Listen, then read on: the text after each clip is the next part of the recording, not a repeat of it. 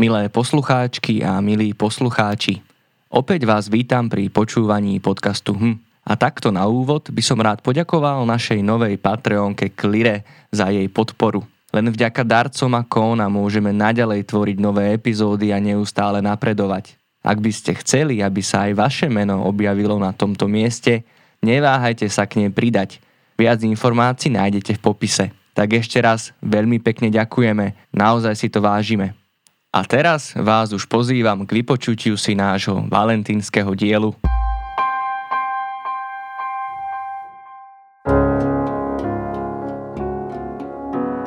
...14. február, deň zamilovaných. 15. február, deň osamelých. Láska, vzťahy a ich protipol majú k sebe podobne blízko aj u nás na linke dôvery ipečko.sk. Konkrétne, problémy v romantických vzťahoch je treťou a pocit osamelosti je dokonca prvou najčastejšou témou, s ktorou sa na nás mladí ľudia obracajú. S trochou nadsázky by sa tak dalo povedať, že sa trápime takmer neustále, aj keď sme sami a aj keď niekoho máme. Kde teda robíme vo vzťahoch chyby? Aký je rozdiel medzi zamilovanosťou a láskou? V čom môže byť samota užitočná? Ako sa naučiť zoznamovať? A čo je to matchmaking? Aj o tom sa dnes budeme rozprávať so psychologičkou a terapeutkou Erikou Čisárikovou. Počúvate hm, podcast internetové linky dôvery ipečko.sk. Moje meno je Marek Franko.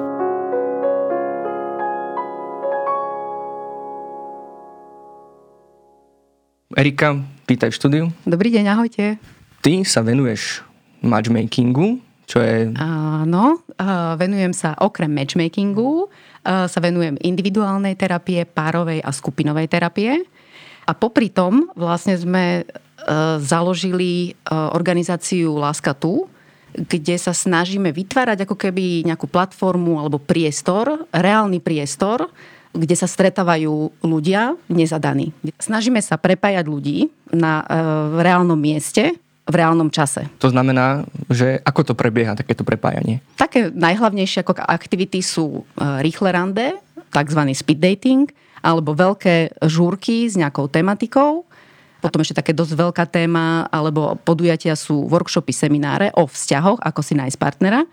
A ja sa zaoberám hlavne matchmakingom, čo, ako teda môžem povedať, že čo, o, no, čom, no, áno, o čo vlastne poďme ide. k tomu, to je teda mm-hmm. pre nás ako psychologickú poradňu vlastne najzaujímavejšie, že čo to je ten matchmaking? No, najprv by som povedala asi, ako to vnímam ja. Doteraz som hľadala inak také lepšie slovné spojenie, než to matchmaking, nejaké slovenské spojenie, žiaľ ešte nejaké mi neprišlo na um. Ide vlastne o to, že sa stretávam osobne s ľuďmi a vnímam to a priori ako terapeutické sedenie. S tým, že samozrejme cieľ je nájsť alebo zmečovať, spárovať toho konkrétneho človeka s druhým.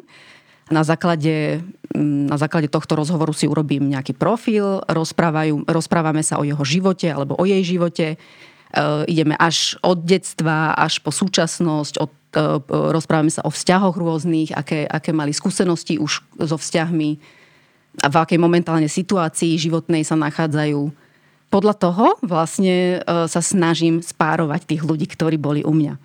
Je to jeden z takých samozrejme hlavných cieľov, ale zistujem počas tých stretnutí, ako sa stretávam s ľuďmi, že niekedy sú oveľa také nenápadnejšie alebo také čiastkovejšie ciele e, dôležitejšie v tomto stretnutí. Mm, a to napríklad, na konkrétnom príklade, pred týždňom mi napísala jedna dievčina, ktorá bola na takomto stretnutí a napísala mi, že Erika, že môžeš si ma vyradiť z databázy. Uh, ja som si medzičasom našla uh, a to vďaka, len vďaka tomu, že som vlastne na tom stretnutí si ujasnila, koho vlastne hľadám, akého partnera by som si v teraz momentálnej situácii vlastne vysnívala. A stala sa mi situácia, že bola na nejakej akcii a, a uvidela vlastne človeka, ktorého už poznala, ale nikdy ho nevidela. Až teraz ho v skutočnosti ako keby uvidela nejakými inými novými očami. A... Takže to, toto vnímam ako podstatu uh, pri našom stretnutí, uh, matchmakingovom stretnutí. My už sme mali zo pár podcastov, ktoré sa venovali psychoterapii, to je tiež nejaký druh terapie. Čo ty ako terapeutka si všímaš na tých ľuďoch, čo sa ich pýtaš konkrétnejšie, alebo čo by si možno aj naši poslucháči sa mohli sami seba spýtať, možno aj teraz doma pri počúvaní, že čo sú tie otázky a odpovede, ktoré im pomôžu pri hľadaní a budovaní vzťahov. Čo sú tie otázky? Je ich strašne veľa, čo, čo ich napadá, ale v podstate v prvom rade ako keby eh, som, čo som si, čo mali taký spoločný menovateľ, tí ľudia, ktorí za mňou prišli, si ako keby potrebovali ujasniť, ako keby si pomenovať nejaké isté veci, ktoré ich v živote trápia, pomenovať si, že či je teraz momentálne ten eh, vzťah na prvom mieste. Väčšina z nich zistila, že, že vlastne najprv si ako keby mali vrátiť k sebe a nájsť tú cestu k sebe, dopriať si byť aj zraniteľnejší, dopriať si aj ten pocit e, No, teraz som sa zamotala. To nevadí. Aké vekové kategórie k tebe chodia? Keď hovoríme mm-hmm. o tom, mhm. že ľudia sa trápia so vzťahmi a uvažujú nad tým, čo ďalej, vlastne o kom sa rozprávame teraz? Kto k tebe chodí s akými otázkami alebo s akými problémami? No, sama som bola prekvapená. E, dá sa povedať, že rôzne vekové kategórie, aj muži, aj ženy, e, celkom sa to vyrovnáva. Očakávala som, že bude viacej žien, ale chodia aj muži na toto stretnutie. A tie vekové kategórie, tak e, z tých mladších je to okolo 20 rokov, potom tá najväčšia časť e, je vekový priemer 36 rokov, ale prichádzajú práve aj ľudia starší až nad 55 rokov. Čo trápi tie jednotlivé skupiny? Je nejaký rozdiel medzi tým, s čím za tebou prídu? Oni teda väčšinou asi hľadajú vzťah. Áno. Ale keď sa o tom viacej rozprávate, ako fungujú vzťahy 20 ako fungujú vzťahy 40 a ako fungujú vzťahy seniorov? Tam skôr som povedal, že spoločným menovateľom, čo zistujem, eh, je, že vlastne tá odpoveď na moju otázku, že či majú šancu niekde stretnúť nezadaného človeka vo svojom okolí, tak či to bol mladý, alebo v tom strednom, alebo starší mi odpovedali, že vlastne momentálne nemajú kde stretnúť. Lebo všetci naokolo sú zadaní, hlavne tá stredná a vyššia kategória veková. Čo ma eh, viacej zarazilo alebo udivilo, že sa to deje vlastne aj v tej vekovej kategórii mladšej lebo väčšinou však e, je úplne normálne, že mladí chodia proste von na rôzne akcie, žúry a stretávajú sa e, alebo so svojimi sociál, s nejakými vrstovníkmi. Takže toto ma udivilo, že ak je možné, že okolo 20 25 e, dosť často počúvam, že nemajú kde stretnúť partnera. A máš aj nejaké vysvetlenie tohto javu? Predsa len mladí ľudia sú veľa v kolektívoch, ak ešte teda nespomenieme sociálne siete, ktoré no, tiež sú o vzťahoch. Presne tak, tie ma asi tak trošku najviac tam desia. Väčšinou e, z tejto mladšej vekovej kategórie prichádzajú ku mne e, ľudia introvertnejší, alebo ktorí proste e, sa teraz ako keby spametávali, že doteraz boli za tými počítačmi alebo za tými sieťami sociálnymi a vlastne si uvedomili, že vlastne by chceli, a nemajú skúsenosť, nemajú skúsenosť vlastne s reálnymi ľuďmi e, a, a chceli by vlastne teraz to začať zažívať, ale nevedia ako. Nevedia kam ísť a, a nevedia ako osloviť, majú vlastne aj strach z oslovenia, ktorý môže mať rôzne faktory, môže to byť podmienené rôz, či osobnostnými alebo inými črtami charakterovými alebo z detstva zážitkami alebo proste odmiet, rôznymi um, zážitkami z odmietnutia, zraneniami. Takže vlastne prichádzajú hľadať ako keby odpovede. Alebo možno, že prichádzajú, aj to som veľmi často, veľmi často od nich počula, uh, že by vlastne potrebovali vedieť ako keby nezávislý názor. Nezávislý názor od osoby, ktorú nepoznajú, a vyslovene vyhľadali ako keby, sami si definovali už ako keby terapeutickú pomoc. Že nemali ten prvotný cieľ, bola to iba taká náhražka, že nájsť si partnera, ale vlastne počas rozhovoru a, a, a keď sa im podarilo teda sa otvoriť, tak zistili, že vlastne, vlastne by potrebovali vedieť tento nezávislý názor. Ako teda prebieha také sedenie, respektíve o koľkých hodinách alebo mm-hmm. minútach, hodinách sa rozprávame, koľko trvá takýto rozhovor? A, a čo tým ľuďom potom vieš poradiť, keď presne možno majú takýto problém, že mladý človek nevie, kde nájsť partnera, keďže áno, v dnešnej dobe už nefungujú nejaké také prirodzené miesta, kde by sa mohli ľudia nezáväzne stretávať a rozprávať. Ja som čítal jeden článok o tom, ako pred 30-40 rokmi fungovali tzv. tancovačky, vlastne, kde mladí ľudia si prišli len zatancovať, ale popri tom sa vlastne stretávali, zoznamovali, učili sa rozprávať, učili sa oslovovať veľmi prirodzene, lebo tým spoločným menovateľom bolo nie ten vzťah, ale teda len ísť niekam, kde si môžem, môžem zatancovať. Takže ako ty pracuješ s takýmto človekom, s mladým mužom, s mladou ženou, ktorý rieši takýto problém? Inak keď si spomenul tie tanečné, tanečné stretnutia, tak v podstate my robíme špecializované tanečné rýchle rande, kde je, kde je pointa toho, kde sa proste naučia nejaký konkrétny tanec, kroky, zo pár krokov toho konkrétneho tanca a popri tom sa vlastne zoznamujú. Potom tam ostávajú spolu randiť. Takže v podstate áno, toto je veľmi dobrá vec, pretože je to, ide to napriamo, ide to z očí do očí, e, môžu sa dotknúť, môžu sa očuchať. To je tiež dôležité. Presne, čiže tento klasický e, spôsob zoznamovania podľa mňa nikdy nevymrie. Vždy sa to bude vrácať k tomuto, pretože človek je ľudská vzťahová bytosť, je to bazálna ľudská potreba a myslím si, že tieto sociálne siete, čo sú a rôzne aplikácie na zoznamovania, nikdy nevyhrajú tento boj. Tomu sa ešte dostaneme. Poďme ešte späť tomu matchmakingu, teda príde za tebou človek, porozprávate sa koľko asi? Hodinu, dve? Áno, tie reálne, reálne uh, snažím sa to vlastne celé do takej hodinky zvládnuť. Aj keď ideálne by bolo tie dve, tri hodinky, aby sme teda obsiahli celý ten život. E, ľudia sa na to aj pýtajú. Pýtajú sa aj na financie, koľko stojí také, takú, taká hodina. Napríklad, koľko to Úplne stojí? priamo môžem povedať, 35 eur mám za hodinu sedenia. E, s tým, že nesúvisí, aký počet kontaktov po tomto našom sedení dám tomu človeku. Uh-huh. Proste za každú cenu telefónne číslo nedávam.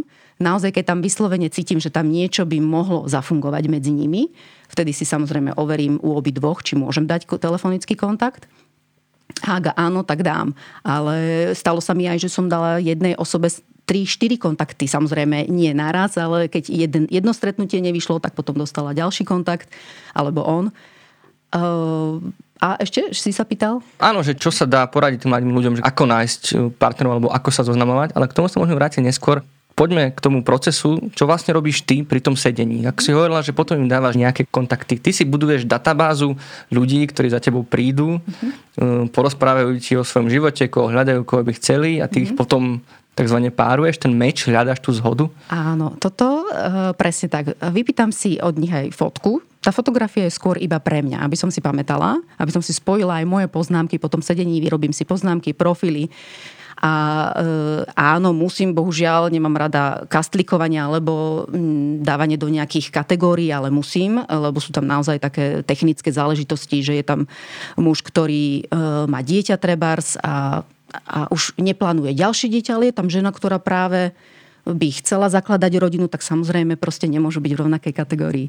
Takže tie základné údaje si roztriedím a potom pred mesiacom som začala pracovať s mojou kolegyňou psychologičkou ľudskou závackou, s ktorou sa stretneme raz za mesiac, rozložíme si všetky fotografie na zem, ona mi rozpráva, ona tiež má takéto stretnutia, ona mi rozpráva o svojich ľuďoch, ja rozprávam o svojich ľuďoch a keď tam uvidíme nejaké prepojenie a prejdeme si najprv tie technické záležitosti, ak tie sedia, tak ideme k tým osobnostným črtám alebo takém, takej tej energii toho človeka a skúšame vlastne vzájomne prepájať. A ty potom vlastne tento typ alebo kontakt dáš na tým konkrétnym ľuďom? E, zavolám, najprv zavolám jednému, ukážem fotografiu, tá fotografia ostáva iba u mňa, vidí fotografiu buď v mobile, alebo mám fyzickú fotografiu. Keď e, nepoviem nič, iba krstné meno, a ak povie teda, že fajn, rád by som sa stretol, tak poviem základné údaje. Nie to, čo sa rozprávame na, na osobnom stretnutí. Jedine, keby tam bola nejaká špecifikácia. Aj to sa stalo, že naozaj či výrazné zdravotné postihnutie, výrazná psychická porucha, alebo bol už aj človek, ktorý bol ženatý a hľada si partnerku, tak si myslím, že ten druhý človek by mal vedieť Eh, sa rozhodnúť, do čoho by išiel. Takže všetky tieto veci zohľadňujeme. Ak teda ten jeden povie, že fajn, rád by som sa s ňou stretol, zavolám. Musím sa na druhýkrát vlastne z, stretnúť s tým človekom na 5 minút, spichnúť sa niekde, ukážem tej druhej osobe, takisto poviem tie základné údaje. Ak obidva mi povedia, že radi sa stretnú, tak dávam mužovi telefónne číslo, aby ako prvý zavolal žene a pozval ju na kávu. A potom som veľmi rada, keď mi dajú vedieť, že ako aspoň dopadlo to stretnutie. Ako to väčšinou dopadá? Aká je úspešnosť, že sa potom z takéhoto stretnutia vyvinie niečo viac?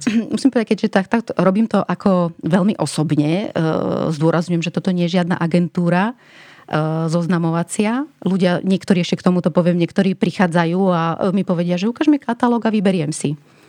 Tak takto absolútne to nefunguje. Um, Aká je úspešnosť? Aká je úspešnosť? Um, no nie je tam veľká pravdepodobnosť. Stretla som sa dokopy približne s 300 ľuďmi. Uh, z za posledné 3 roky? Za posledné 3 roky, pretože robím to aj popri tej terapii, nie je to moja hlavná činnosť. Ale z tých 300 by som povedala, že sú dva páry, reálne dva páry.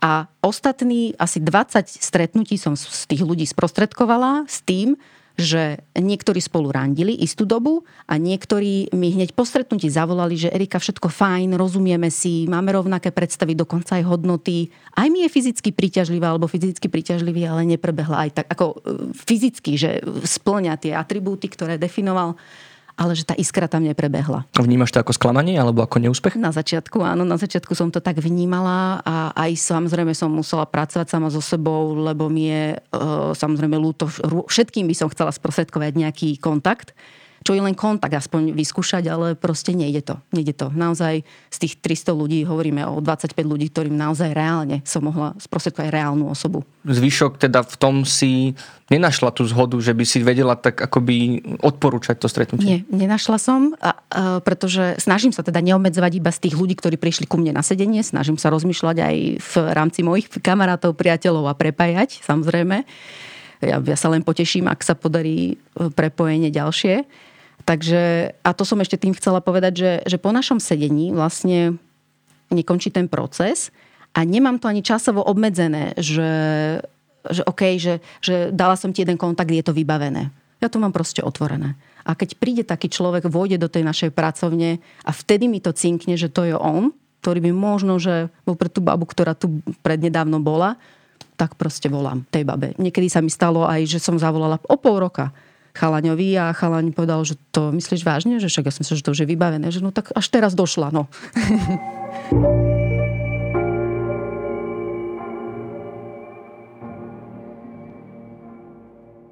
Ale teda akoby benefitom takéhoto stretnutia nie je len to, že človek pôjde potom na rande, ale teda, že sa dozvie aj niečo o sebe. Presne. Čo sa možno ľudia o sebe najviac dozvedajú? Zistia, že robia niekde chybu v partnerských vzťahoch? Um, áno, presne tak. Práve presne toto je tá pointa, ktorú by som aj chcela zdôrazňovať uh, v tomto matchmakingu. Je ich strašne veľa rôznych uh, možností, uh, na ktoré ľudia, keďže každý bol iný, na niečo došli. Čiže niektorí z nich došli na to, že, že prv, a po prvýkrát vlastne ako keby zažili blízky vzťah s cudzou terapeutom doteraz, ako keby dajme tomu aj má 30 rokov, 25 rokov, nezažil takýto otvorený blízky vzťah. Tak už len toto napríklad, to zistenie, že vlastne mohol prejaviť tie svoje pocity, emócie slobodne, s, s, s tým, že samozrejme ja sa nesnažím dávať niekomu radu. Snažím sa iba, aby vlastne prišlo to, tento vhľad alebo uvedomenie si seba samých a, a aby prišli vlastne sami aktívne k tomu, že si nakoniec e, nájdu toho partnera. To je, to je, áno, to je ten základ toho stretnutia. O toto mi ide. Vzťahy sú vlastne číslo jedna, respektíve romantické vzťahy, teda naozaj vzťahy, ktoré sa týkajú lásky a partnerov, sú u nás na poradní pečko.sk najčastejšou témou, ktorá sa u nás objavuje.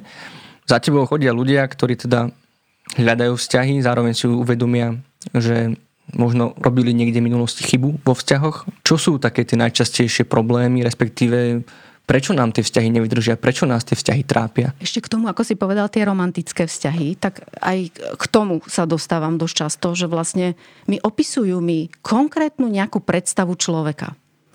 Čo si myslím, že môže ich zahnať do úzkej uličky, pretože je to vlastne ich predstava konkrétneho človeka. Tá, ten konkrétny človek môže vyzerať úplne inak a možno, že v tom danom momente si to len neuvedomujú. Čiže stále prežíva, áno, ten, eh, tá romantická láska a túžba po ideále a túžba uh, mať dokonalého partnera. A práve na tomto sedení, ako keď sa rozprávame, tak vlastne si sami seba počujú a, uvedom, a začínajú si uvedomovať, alebo vlastne si to tak začínajú ako keby pre, uh, prerábať ten náhľad na seba a na pohľad na toho, koho vlastne hľadajú. áno, s týmto sa stav, do, stretávam dosť často. Čiže také nejaké hľadanie dokonalého partnera môže byť jedným z problémov, aj ktoré... Keď, aj keď vlastne sami si uvedomujú, že je to vlastne nemožné, ale nevedomo otvárajú sa, ale čo je vlastne zase fajn, e, že si dokážu povedať, lebo je fajn si zase zadefinovať, hej, že koho vlastne hľadáme. A nie je na tom nič zlé, že niekto konkrétne povie, že naozaj to musí byť vychrtlá dievčina, iné sa mi proste nepáčia. Čiže a ja sa v tom rozhovore samozrejme rešpektujem, čo mi hovorí ten človek, aj si to zapisujem, tie preferencie, ale napriek tomu sa snažím vlastne otvoriť v tých ľuďoch aj vnímanie proste iných vecí, že možno, že, možno, že alebo ich tak nabádať, vyskúšať. Vyskúšať sa stretnúť s človekom, ktorý možno nesplňa všetky tieto atribúty a možno si niekedy zavrieť tie oči a skúsiť iba počúvať e, to srdiečko a skúšať, či si, či si, či si inak rozumejú bez tej treba z vizuálnej stránky. Naživo som to videla, robili sme aj slepé rýchle rande, kde som stála pri tých dvoch ľuďoch, ktorí sa smiali, ktorí sa normálne trhali, šúlali sa, rozprávali, si nevedeli prestať, keď vlastne zaznel ten gong, že sa posúvajú ďalej, e, rozprávať sa s ďalším, s ďalším človekom, tak nechceli od seba odísť. No a potom, keď to celé skončilo, mali normálne také rúšky alebo šály na očiach, sa nevideli, tak to bolo jednoznačne vidieť to sklamanie, keď vlastne tá vizuálna, e, vizuálny zmysel zrazu nastúpil. A, a nevedeli, čo s tým. Čo sú ešte také? Toto akoby je dosť je taký, nazvime to, že stereotyp, alebo na také naše očakávanie, aby sme mali atraktívnych partnerov, aby sme mali um, šikovných, úspešných partnerov. A možno si to zamieňame ako keby s tým, že, že čo je to naozaj vzťah. Vlastne, že hľadáme niekoho, pokom budeme túžiť, pokom, s kým sa budeme cítiť príjemne a budeme stvárať možno nejaké bláznivé veci, čo je možno stav, ktorý zažívame pri zalúbenosti, ale aj o tej hovoria teda mnohí odborníci, že to práve není úplne ideálny stav na budovanie vzťahu čo je podľa teba ako keby, že ten vzťah, vzťah a v čom sa líši možno od tej zamilovanosti, alebo čo je to láska vlastne, že kde vzniká takéto spriaznené puto dvoch, dvoch ľudí? Bez toho, bez tej zamilovanosti, to je tá, asi tá chemická reakcia, tá iskra, ktorá hold e, stále je, že je potrebná. A ten, ten, ten stav zamilovanosti je úžasný. Samozrejme je to úžasné, keď človek zažíva. Je to, ako odborníci hovoria, psychotický stav, Čiže vyslovene nevidíme realitu um, tak, ako je. Páči sa nám už len, ako ten partner zdvihne ten pohár ako sa napije. Takže naozaj veci, ktoré... No a tuto je dôležité si uvedomiť, že uh, je veľmi fajn časom, teda samozrejme s kýmkoľvek, s hociakým človekom proste táto zamilovanosť alebo tento stav vyprchá. Uh, je veľmi dôležité sa presne ako keby keď zacítime, že už to v podstate, lebo každý to vieme, hej, že to už v podstate vyprchá, sa vrátiť ako keby k týmto každodenným situáciám, všímať si tie detaily, byť aktívny. Podstate, pripomínať si to, pripomínať čo si, nás áno, zaujalo. Lebo uvidíme, hej, že zrazu uvidíme tú nedokonalosť treba z tej postavy, ale proste sa ako keby vrácať a hľadať si, lebo je to aktívny proces, celoživotný aktívny proces. Proste nie, vzťah nie je, že nám to niekto dá. My si ho musíme vybudovať. Čiže je úžasné, keď, e, keď je človek v tomto mm, všímavý a dáva to vlastne aj najavo. To veľmi veľa hovorí aj o emocionálnej inteligencii, o kvalite emocionálnej inteligencie. Čiže nielen, že rozumie alebo vníma toho druhého človeka, samozrejme rozumie svojim vlastným pocitom a emóciám, ale to najdôležitejšie, aby to sklbil celé, je, že to vie vlastne podať. Že to vie povedať. A, a toto väčšinou aj na tých stretnutí si vlastne e, sa zistujem, alebo respektíve sami ľudia to zistujú, že majú naozaj veľký problém toto vyjadriť. Nechávajú si to vlastne v sebe. Vedú svoj vnútorný dialog, okrem iného aj vnútorný dialog, keď sa im niečo nepačí na tom partnerovi. A toto je tá chyba, že my ako keby sme sa mali naučiť ten, pretransformovať ten vnútorný dialog a výjsť z toho nejakého stresu, z toho, že vyjadríme tie svoje pocity. To je alfa omega podľa mňa. Ako teda udržať, alebo ako sa starať o vzťah, aby naozaj bol funkčný, zdravý, príjemný? Ako zabezpečiť, aby nezovšednel? Čo sú také tvoje rady, mm, ktoré možno práve zistuje, že na tom matchmakingu, že ľudia si uvedomujú, že takéto veci zanedbali? Určite, ostať, čo si aj všímam, že ostať naozaj že slobodný. Slobodný v čom vzťahu je veľmi dôležité. Rešpektovať toho druhého a všímať si tie detaily, každodenné, byť aktívny v tom. Proste e, aj keď máme toho veľa, každý má toho veľa, tak e, má si vyhradiť ten priestor. Proste majú si stanoviť, treba kľudne aj reálne, raz do týždňa, ak útorky máme spoločné večere. Si sadneme rá, alebo raňajky vždy pred odchodom, sadneme si k tomu stolu, bez toho, aby sme mali po ruke tie telefóny, aby nám to tam cinkalo. Proste vyslovene e, vytvoriť vzájomný rešpekt a že sa vlastne zaujímame o toho človeka v prítomnom okamihu. To znamená, čo sa mu deje, čo sa mu deje teraz, v tomto momente, je veľmi dôležité. A zároveň ostať ako keby slobodný, keď sa rozdelíme, každý ide svojou cestou do svojich prác, tak uh, byť ako keby v tom, v tom prepojení. V tom prepojení, že aj keď sa vrátime domov, alebo sa znovu stretneme niekde, keď sme ako iba priatelia zatiaľ, tak um, diskutovať o tom. Áno, tá, komunikácia, komunikácia je základ. Je, um, áno. Vlastne vzťahov asi tej, aj, aj vždy bude? No, pri tej komunikácii je tiež veľmi dôležité na začiatku vzťahu. Som si všimla, že keď mám aj v tej párovej terapie, a nie len na začiatku, stále to pretrváva aj počas dlhodobého manželstva, si vytvárajú domnenky. Vytvárajú si nejaké konštrukty v hlave, zase ten vnútorný dialog. Ako to myslel, prečo urobil toto, lebo bolo by keby, bolo keby. Čiže tieto, tieto domnenky mm, doslova zabíjajú vzťah a zase sa vraciame k tomu, že by e, bolo veľmi fajn a je to veľmi oslobodzujúci proces, čo môžem aj z osobnej skúsenosti e, povedať. Čokoľvek, čo človeka škrie v hrdle, akokoľvek by to vyznelo, je veľmi dobré proste to, to dať zo seba. Ono sa to potom už nejako poddá. Dôležitý je tento prvý krok, ako keby vysť z tej ulity. Dať tu istým spôsobom, aj keď začínajú vzťahy, je veľmi dôležité, aby sme dali ten kus dôvery tomu druhému E, nečakať, že si ju nejakým spôsobom zaslúži. Všimla som si teraz v dnešnej dobe, že ako keby mali ľudia strach e, sa trošku otvoriť, otvoriť, ukázať tú svoju zraniteľnosť. A vlastne vytvárajú, vytvárajú niečo ako, že však e, nechám si takú masku, alebo taký odstup od toho druhého a vlastne toho druhého ani podvedomo to ako keby neláka prísť alebo sa priblížiť k tomu druhému. Pretože nie je to atraktívne. Atraktívne je ľudia, ktorí sú spokojní sami so sebou a ktorí sú veselí, otvorení, oveľa menší strach vyvolávajú v tých druhých, ako tí, ktorí si nechávajú ako keby ten odstup. Čo je pochopiteľné, že niektorí ten odstup majú, lebo majú rôzne skúsenosti. Veľmi zraňujúce, extrémne zraňujúce. Len hm, tam je veľmi dôležité, aby sa nezaciklili ľudia, ktorí mali tie e, veľmi zlé skúsenosti aj z detstva, ale aj v súčasných partnerských vzťahoch. Aby neostali vlastne v, tomto cykle a aby vystúpili aj z tej samoty, ako keby, a otvorili, otvorili sa ľuďom. To je veľmi dôležité. Lebo samota, keď už sme pri tej samote, tak samota plodí samotu. A je tam veľký, veľ, veľmi ešte dôležité pri tomto uh, vedieť si vypýtať normálne pomoc. Ty si v jednom rozhovore spomínala, že ľudia si myslia, že potrebujú vzťah a pritom potrebujú skôr terapiu.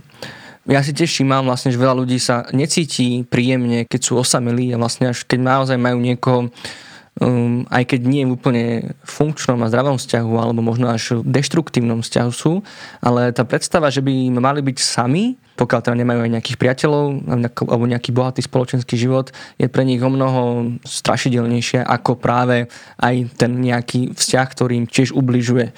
Ale ty teda hovoríš, že myslia, že potrebujú vzťah, potrebujú terapiu. Môže byť aj samota v niečom užitočná? Ale určite v nejakom období práve je prínosná. Len v tej, práve v tejto samote, v tej prínosnej, kde by mohol ten človek vlastne využiť na to, aby spoznal sám seba, čo vlastne hľadá, tak e, by bolo vtedy veľmi fajn e, sa ohlásiť a, a požiadať o tú pomoc. Lebo ako vieme, tak e, však už to je aj vedecky dokázané, že samota pôsobí naozaj že toxicky na ľudský organizmus. Môže zdravotne ubližovať tak, že môže to pôsobiť na náš zlý krvný obeh, srdce, môže to pôsobiť na náš imunitný systém, na, môže nám to vyvolávať poruchy spánku, depresie, úzkosti a, a rôzne iné veci. Čiže, ale, je veľmi dô, ale tam je dôležité si uvedomiť, že lepšie je odísť z nefunkčného vzťahu, ako ostávať v tom, tom e, nefunkčnom vzťahu. Čiže síce je dokázané, že tie blízke vzťahy nás e, robia zdravšími a šťastnejšími, ale ako náhle sa ocitneme, že nám ten vzťah nejakým spôsobom akýkoľvek ubližuje, tak samozrejme, že je lepšie urobiť 100%, čo sa dá na záchranu. Áno, samozrejme, treba, treba spraviť maximum. Maximum. A ak sme si so, s čistým svedomím môžeme povedať, že sme urobili maximum, OK, naozaj je lepšie sa rozísť.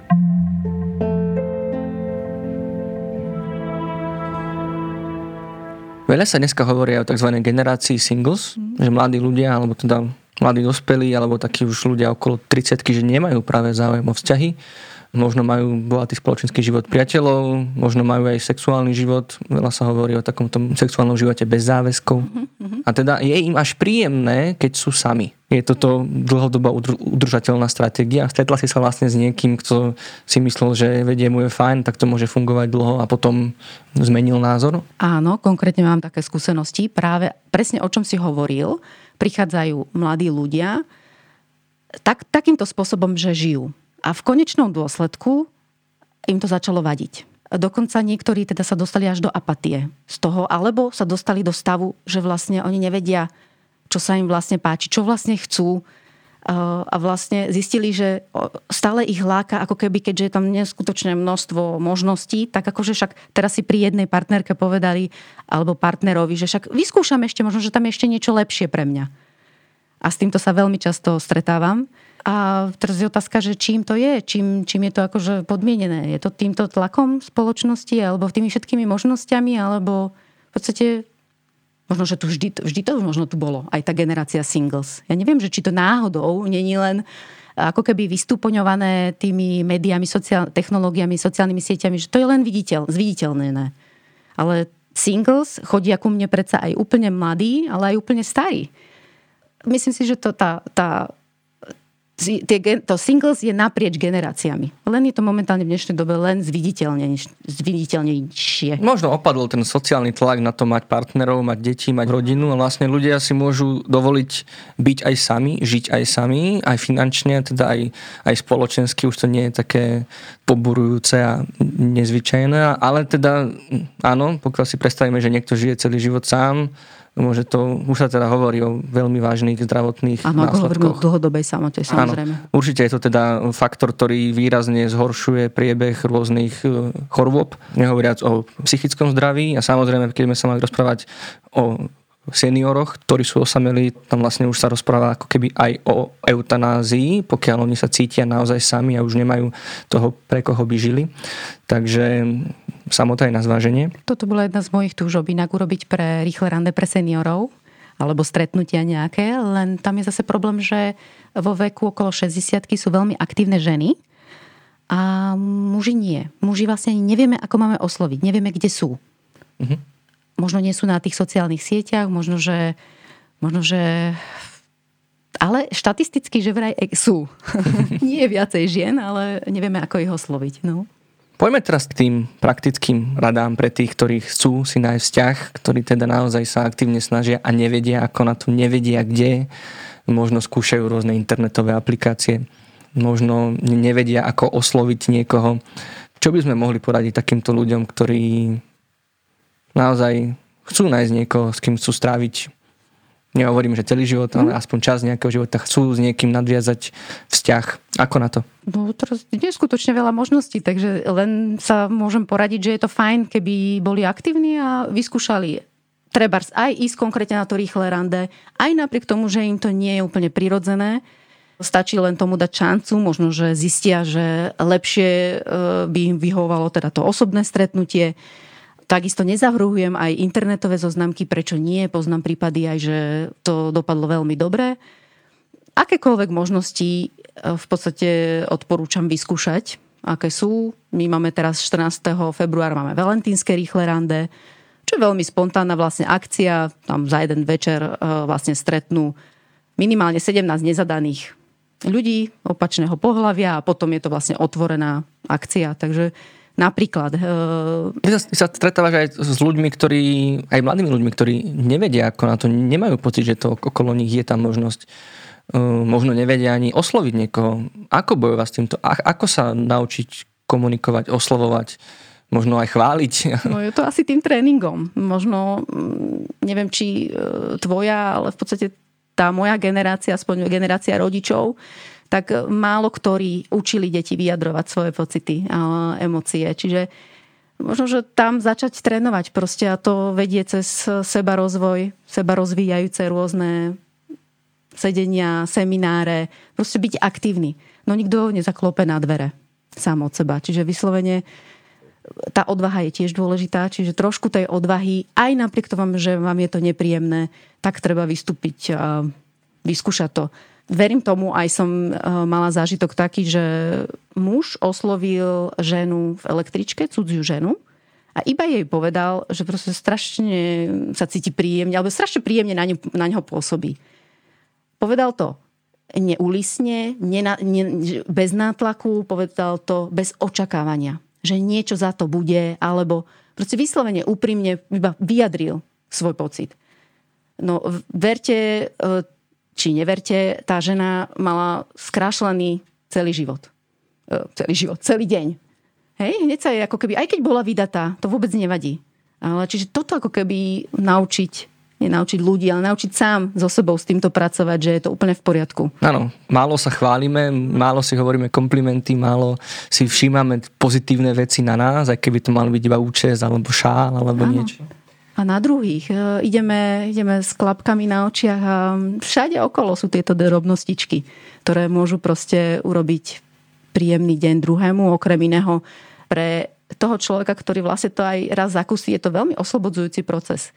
Najprv je to také kostrbaté, že vyjde to tak zvláštne, ale proste človek, ak si na to zvykne, tak je to úplne normálne a bežná vec sa to stane, že môžem vyjadriť nejaký obdiv, alebo dá sa to aj negatívna spätná väzba sa dá povedať cez svoj pocit úplne pri, e, priateľne. Takže len sa to proste treba naučiť a byť v tomto aktívny. Ty už si spomínala aj tie internetové aplikácie, že teda je to možnosť, je to platená možnosť pre všetkých?